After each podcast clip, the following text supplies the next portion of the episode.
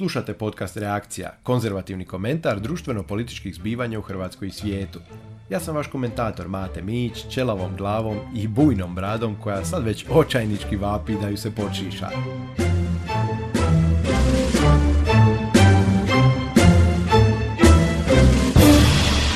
Tema ove uvodne epizode podcasta Reakcija je slučaj zagrebačkog nastavnika informatike Marka Šolića, koji je dobio opomenu pred otkaz zbog statusa na Facebooku o učeničkom posjetu Vukovaru. Njegov je status prilično uzburkao duhove i podijelio javnost. Pa dobro onda, je li profa heroj ili zločinac? Prije nego što odgovorim na to pitanje, želio bih vam reći nekoliko riječi o samom podcastu Reakcija.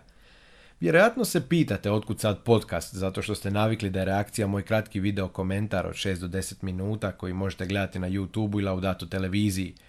Na ovaj malo duži audio format odlučio sam se zapravo zbog vas – zato što su mnogi među vama od početka mi slali poruke e, i upite priželjkujući duže emisije, da malo šire elaboriram pojedine teme i povremeno pozovem i nekog zanimljivog gosta. I mislim da će vam biti drago čuti da mi je upravo to namjera s ovim podcastom.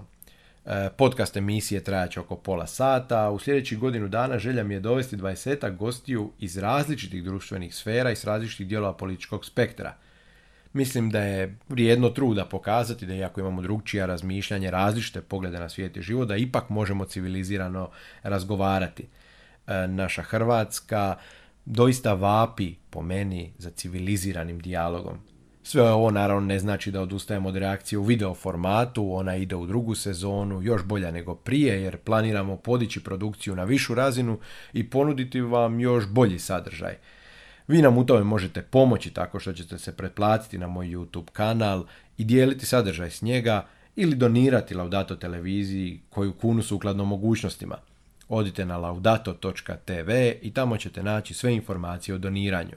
Ponavljam, laudato.tv. Unaprijed hvala svima i ne zaboravite se pretplatiti na moj YouTube kanal na kojemu će biti dostupan i ovaj podcast, a bit će dostupan i na svim većim podcast platformama, Apple podcastima, Google podcastima, Spotifyu, Soundcloudu i tako dalje. A sad se vraćamo današnjoj temi, slučaju zagrebačkog nastavnika informatike koji je kritizirao učenički posjet Vukovaru na svom Facebooku i zbog toga dobio opomenu pred otkaz. Iako mene pitate, sasvim opravdano. Krenimo prvo s kratkom analizom tog spornog statusa. Već na samome početku e, Šolić navodi da mu se povraća jer pripremamo djecu za novi rat. To je, ako mene pitate, prilično teška konstatacija koja proizlazi iz njegovih osobnih zabluda i potpuno pogrešnih očekivanja od ovog e, učeničkog posjeta što se vidi u ostatku njegovog statusa. Pa on navodi da su mu pojedini kolege govorili da se djeci prikazuje iznenađujuće realna slika o krivnji obje strane, ali kao eto po njegovom sudu ipak ništa od toga. E, naravno da ništa od toga majstore kad realna slika o krivnji obiju strana ni ne može postojati jer takva slika ne bi bila potkrijepljena povijesnim činjenicama i presudama međunarodnih sudova. Ta relativizacija i, i nasilna podjela krivnje između hrvatske i srpske strane čisti je politički konstrukt koji nema nikakvog uporišta u realnosti. Pa gdje leži krivnja vukovarskih Hrvata za potpuno razaranje grada i kasnije klanje? Ako već pričamo o Vukovaru kojega je Šolić posjetio. Što su trebali? Odmah se predati i prepustiti na milost koljačima.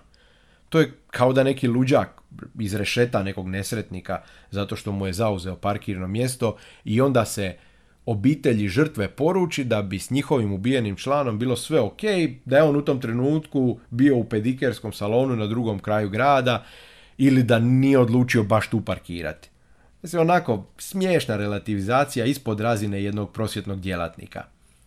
E, kasnije u statusu Šolić kaže da nema ništa protiv toga da se već u osnovnoj školi djeci istinu kaže direktno uz sve teško probavljive detalje.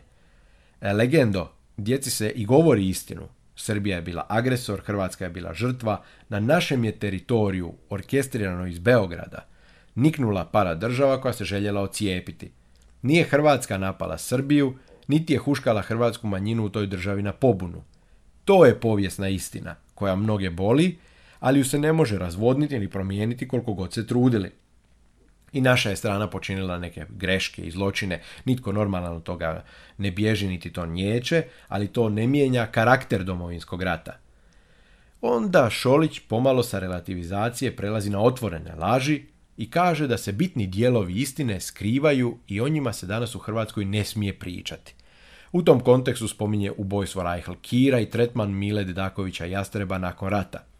Ali o svemu tome se u Hrvatskoj i tekako priča. Kako bi on zato znao da se o tome ne priča? Tako da je to jednostavno laž.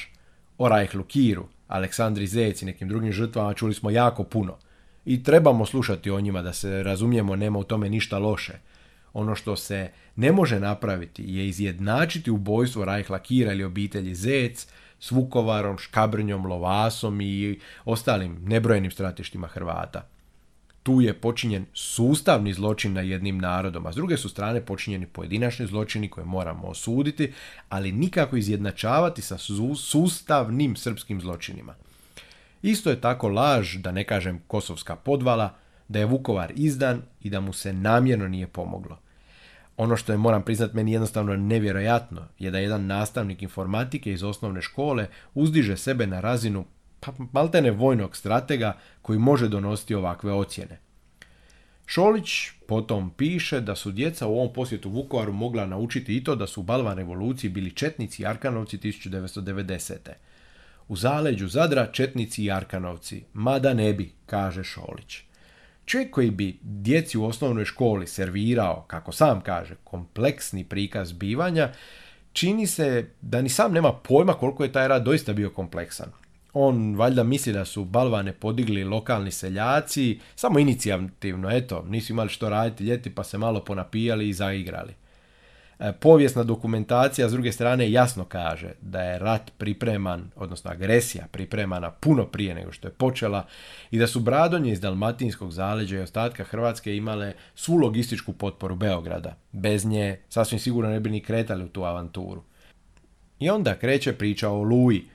Šolić problematizira to što se djecu uči da je Oluja bila akcija bez mrlje prije koje su civili samo inicijativno otišli, a zločina nije bilo.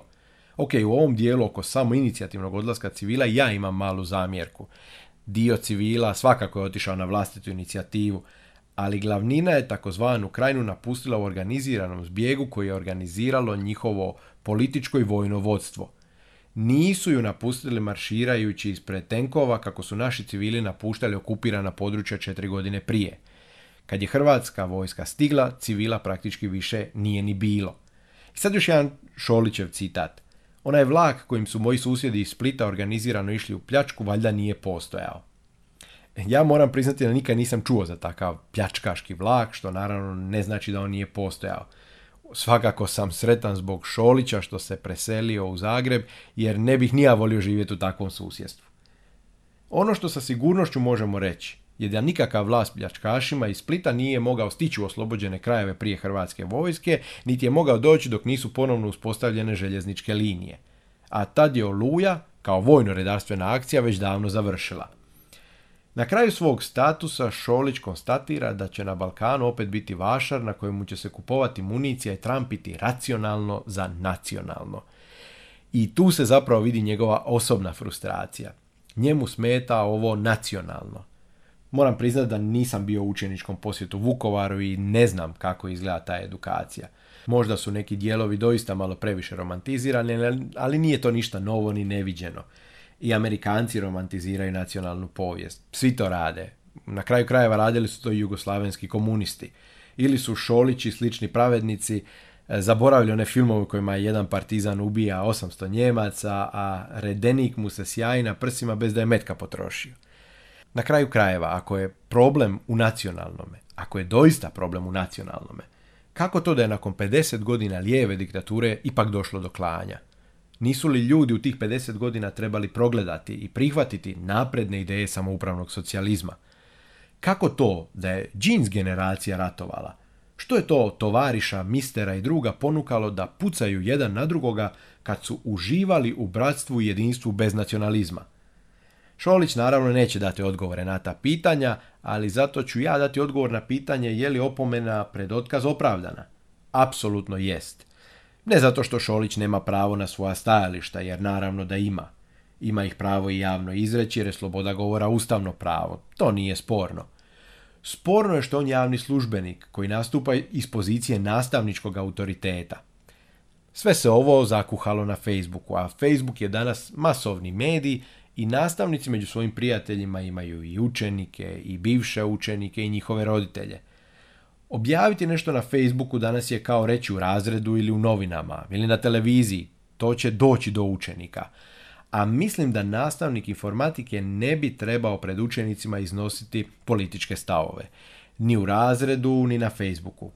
E, Šolić je iznio politički stav, to je sasvim jasno, on na njega ima pravo, ali on je tu da učenicima predaje informatiku, a ne iskrivljenu povijest, jer je kao nastavnik povijesti potpuno nekompetentan. Ali svejedno, unatoč nekompetenciji u tumačenju povijesti, ima autoritet nastavnika. Neovisno o tome što nema pojma, on je u percepciji ljudi i dalje učitelj. Tako su i mediji prenijeli ovu priču. Učitelj kritizirao posjet Vukovaru, a ne Marko kritizirao. I baš zato što je javni službenik kojega obvezuju određena pravila, on je ovakvu svoju kritiku kurikula trebao iznijeti ravnateljici, upravnom odboru, ministarstvu ili vukovarskim edukatorima, a ne ju javno objavljivati na Facebooku koristeći autoritet nastavnika koji je ipak neodvojiv od njega kao osobe. O svemu ovome oglasio se još jedan nastavnik i to moj srednjoškolski profesor fizike. Vrlo politička osoba što ja iskreno nisam znao dok nisam to vidio na Facebooku. E, kad sam ja išao u Zadarski Mioc, Facebooka nije bilo i političke stavove profesora moglo se čuti eventualno u neformalnoj atmosferi negdje u Birtiji, a u toj dobi učenici i profesori rijetko zajedno zalaze u Birtije. Tako da sam ja od Davora Katunarića učio samo fiziku i bio je stvarno sjajan profesor. Da sam danas njegov srednjoškolac i njegov učenik i znam da mi je prof aktivan na društvenim mrežama, mogao bi lako doći do svih njegovih političkih stajališta kao da mi ih je izrekao na satu. I ja mislim da tu leži problem. E, pogotovo kad su ta stajališta protivna kurikulu kao u Šolićevom slučaju. Školski program kaže jedno, nastavnik kaže drugo, a onda se čudimo što nema povjerenja u obrazovni sustav. Uglavnom, moj profa Katunarić u cijelu je priču uveo i filozofsku dimenziju, zato mislim da se na njega vrijedi osvrnuti. E, pozvao se na Kantovo razlikovanje javne upotrebe čovjekova uma kad piše pred svekolikom čitalačkom publikom od upotrebe uma u službama koje su čovjeku povjerene. Pa tako nastavnik mora predavati ono što je propisano kurikulom i to onako kako je propisano. Naveo je profesor Katunarić i Kantove primjere svećenika i časnika koji isto nemaju slobodu nego slijede što im je propisano ako postupaju unutar službe, ali izvan službe ipak mogu slobodno iznositi razmišljanja koja mogu i odudarati od stajališta njihovih nadređenih. I tu mislim da, da postoji vrlo bitna razlika.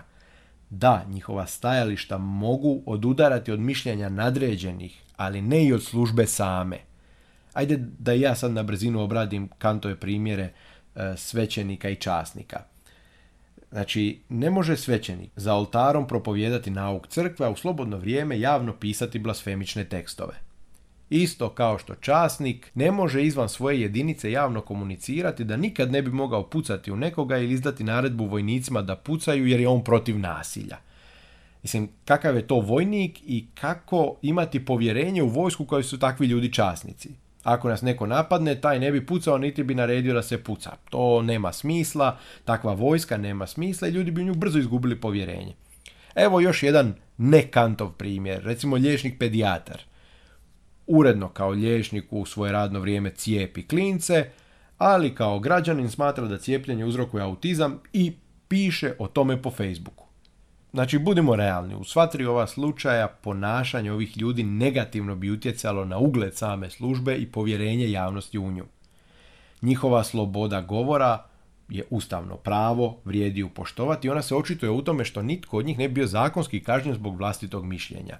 Imaju ga pravo iznijeti, ali to ne znači da pritom mogu ne poštivati određena pravila same službe. A Šolić je baš to napravio jer je išao javno sa svojim stavom koji je protivan kurikulu uopće nije, i uopće nije pokušao službenim kanalima poslati svoj komentar nadležnima. I što je onda posljedica takvog ponašanja? Svi roditelji njegovih učenika koji sad ovo pročitaju i politički se s njim ne slažu, jednostavno ga više neće doživljavati. I svoje će djeci reći da ga ne šljive. On je kao profesor informatike, kao pedagog izgubio autoritet zbog političkog stava i to je totalno nepotrebno. A sam je to tražio. Da ne kažem da tako pati i škola jer ju se sve manje ozbiljno doživljava, baš zbog ovakvih stvari. Služba i javni službenik neodvojivi su u smislu da službenik ni privatno ne smije raditi stvari koje su protivne službi. Ne možeš biti policajac za radnog vremena, a lopov u slobodno vrijeme. Mislim, možeš, ali ćeš dobiti otkaz kad te uhvate. I završit ćeš u zatvor. A Šolić nije dobio otkaz, nego samo opomenu. I dobro je prošao ako mene pitate. Vidim da indeks sad opasno udara po ovoj temi. Pišu da ravnateljica godinama nije zamijetila da je u njezinoj školi vjeručitelj Bagarić širio govor mržnje i također djecu inficirao politikom, što mu naravno nije služba. Problem s ovakvim izvještavanjem je to što jednu glupost opravdava drugom. Bagarićevo ponašanje ne skulpira Šolića ni obrnuto. Službeni razlog za opomenu Šoliću doista je trivijalan, svima je to jasno. Vjerojatno je to bilo najbenignije što je ravnateljica mogla učiniti bojeći se reakcija javnosti. Opomena pred otkaz zato što je u autobusu s učenicima bio na fejsu. Doista, trivialno. Nije čovjek vozio taj autobus, a na povratku iz Vukovara u Zagreb svakako bi sjedio i zujao. Bilo slušajući glazbu, gledajući filmove, gledajući kroz prozor, sasvim svejedno. Za vrijeme radnog vremena radio bi nešto što u učionici inače ne radi. Zato što fizički nije bio u učionici, nego sjedio u autobusu, to je sasvim jasno. Ja bih rekao da je ovo pokušaj ravnateljice da se Šolića zaštiti od gorih sankcija, a ne da ga se drakonski kazni. A što vi mislite? Komentirajte na Facebooku i YouTubeu. A ako do sad niste, pretplatite se na moj YouTube kanal i pratite me na Facebooku i Twitteru. Vaše mi mišljenje puno znači. Bilo je to sve za ovu uvodnu epizodu podcasta Reakcija. Živjeli!